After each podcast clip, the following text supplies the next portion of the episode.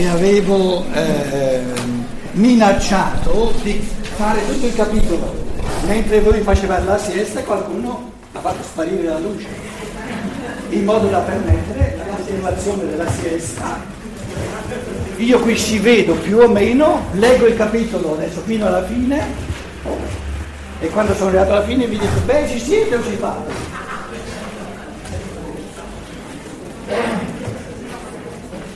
Mi sentite con la mia voce scassata o...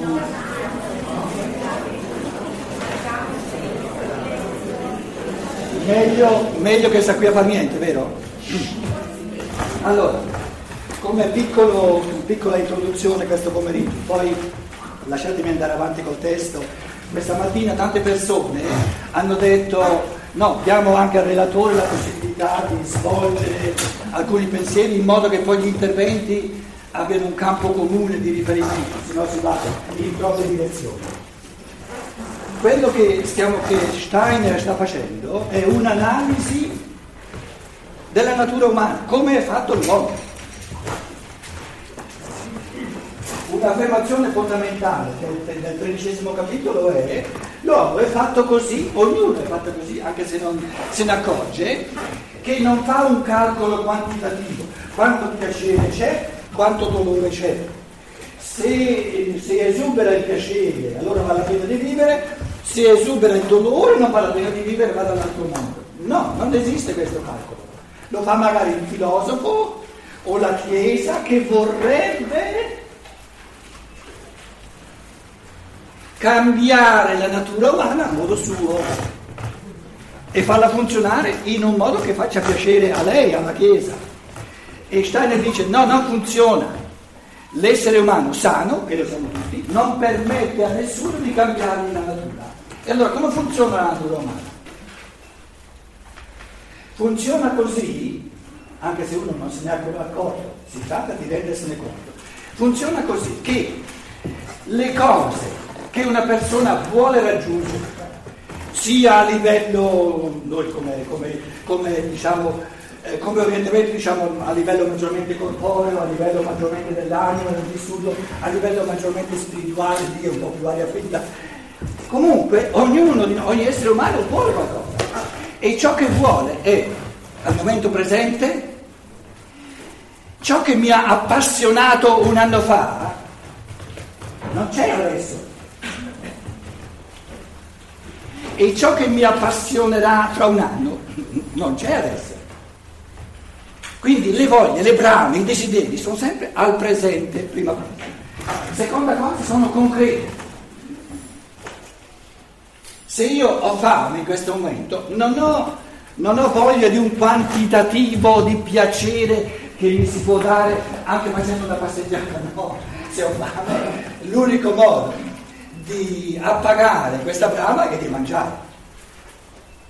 Quindi il voluto, permettetemi questa parola che non c'è, ciò, ciò che uno vuole è concreto. Quindi se prendiamo queste due categorie sul serio, mi sentite? Va, vado bene? Ma è perché state zitti. Um, oltre a quelli che fanno siesta naturalmente. Far siesta non è proibito, sapete perché?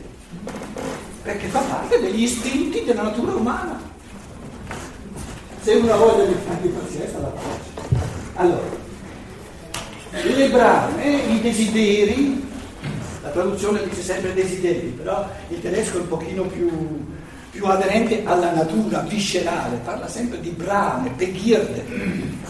Si nota, nella traduzione italiana si nota, come dire, lasciatemelo dire come mi viene a me, anch'io ho i miei eh, concreti, si nota il disagio della borghesia moderna, anche antroposofica, permettetemi di dire, di fronte alla natura umana, la paura della natura umana. E questo, questo disagio nei confronti della natura umana fa capire tutto, la, la, tutte le cariche di moralismi per mettere a bada la natura umana. La natura umana va benissimo così com'è Problemi hanno soltanto le persone che hanno paura di, di fronte a questa persona, sono problemi loro però, non miei. non della persona libera. Quindi si tratta di prendere sul serio l'orientamento morale della natura umana.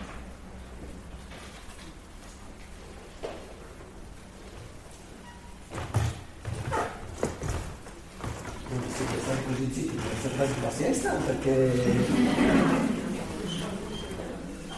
nel momento in cui l'essere umano va contro natura, non soltanto la pagherà di grosso, ma è moralmente immorale, perché va contro la natura.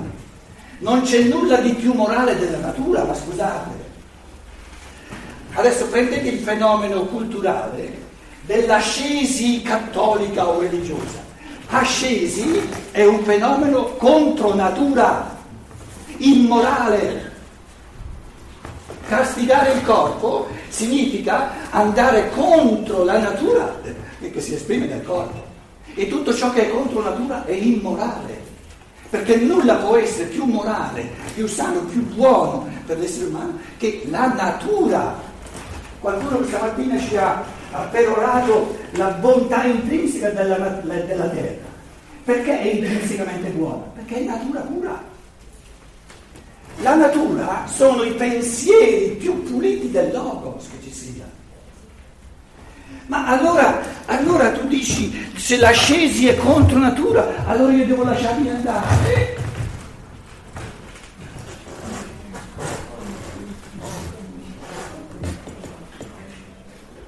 È naturale lasciarsi andare?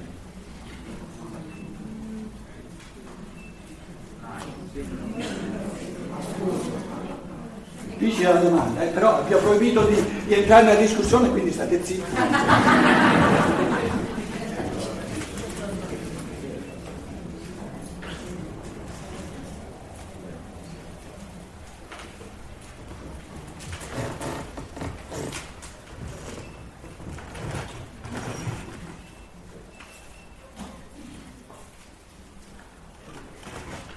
diciamo, eh, abbiamo scoperto allora abbiamo scoperto, abbiamo eh, trovato una mezza natura.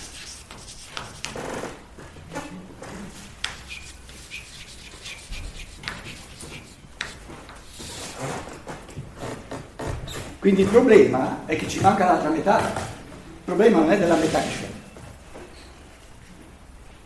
E la mezza natura che c'è per forza è la natura che ci dà la natura.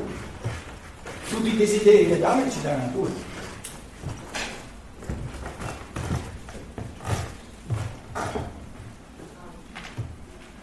Adesso arriva la domanda fondamentale. Ciò che l'essere umano può conquistarsi, gli è, gli è dato, è libero, gli, ha la potenzialità di conquistarsi in quanto libertà. Le conquiste della libertà fanno parte della natura umana o no?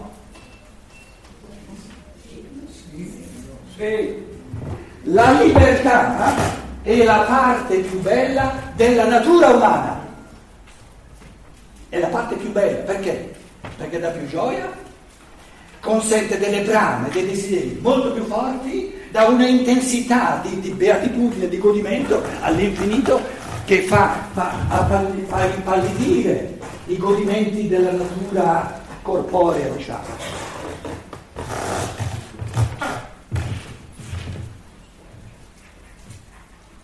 In alt- detto in altre parole, non ci sono peccati di commissione. Tutto ciò che c'è va bene. Il male morale è sempre e solo nell'omissione che l'essere umano omette di esercitare una natura superiore tutta libera, che la natura non gli dà per forza, gli dà la, la, la, potenzialità, gli dà la capacità, però questa capacità la deve esercitare lui. Nella misura in cui l'altra, la, la, la mezza natura, l'altra mezza natura, cerco di evitare tutti, eh, tutti i vocaboli moralistici, non dico mezza natura superiore e inferiore, perché sarebbe già una, una specie di, eh, come dire, di... Eh, una connotazione morale, moraleggiante. La mezza, l'altra mezza natura, che è quella della libertà, rende conto che la struttura della natura umana è che questa mezza natura che c'è in tutti ha il senso, arriva la luce, ha il senso di farsi da strumento, da base per godere i grandi godimenti della vita. Quindi in questa mezza natura qui sono, ci sono i piccoli godimenti della vita e, e, in questa mezza natura che è libera ci sono i grossi godimenti della vita.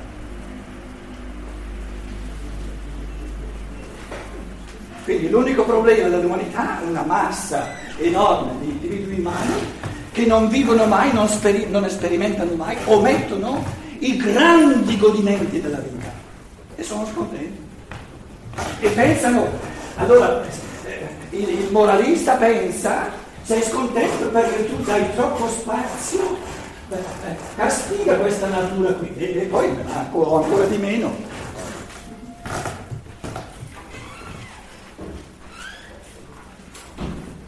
Se una persona gode soltanto il corpo e glielo volete portare via, non ha più nulla, scusate. È una baggianata che per proprio peggio non si può.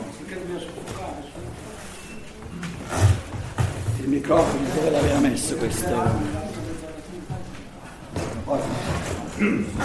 Qui dicono che il, dicono che il relatore si deve calmare, sta, sta scalmanandosi, sta, mi tocca di gridare, scusate, due minuti. Due, italiani o tedeschi? Eh, allora sono almeno cinque.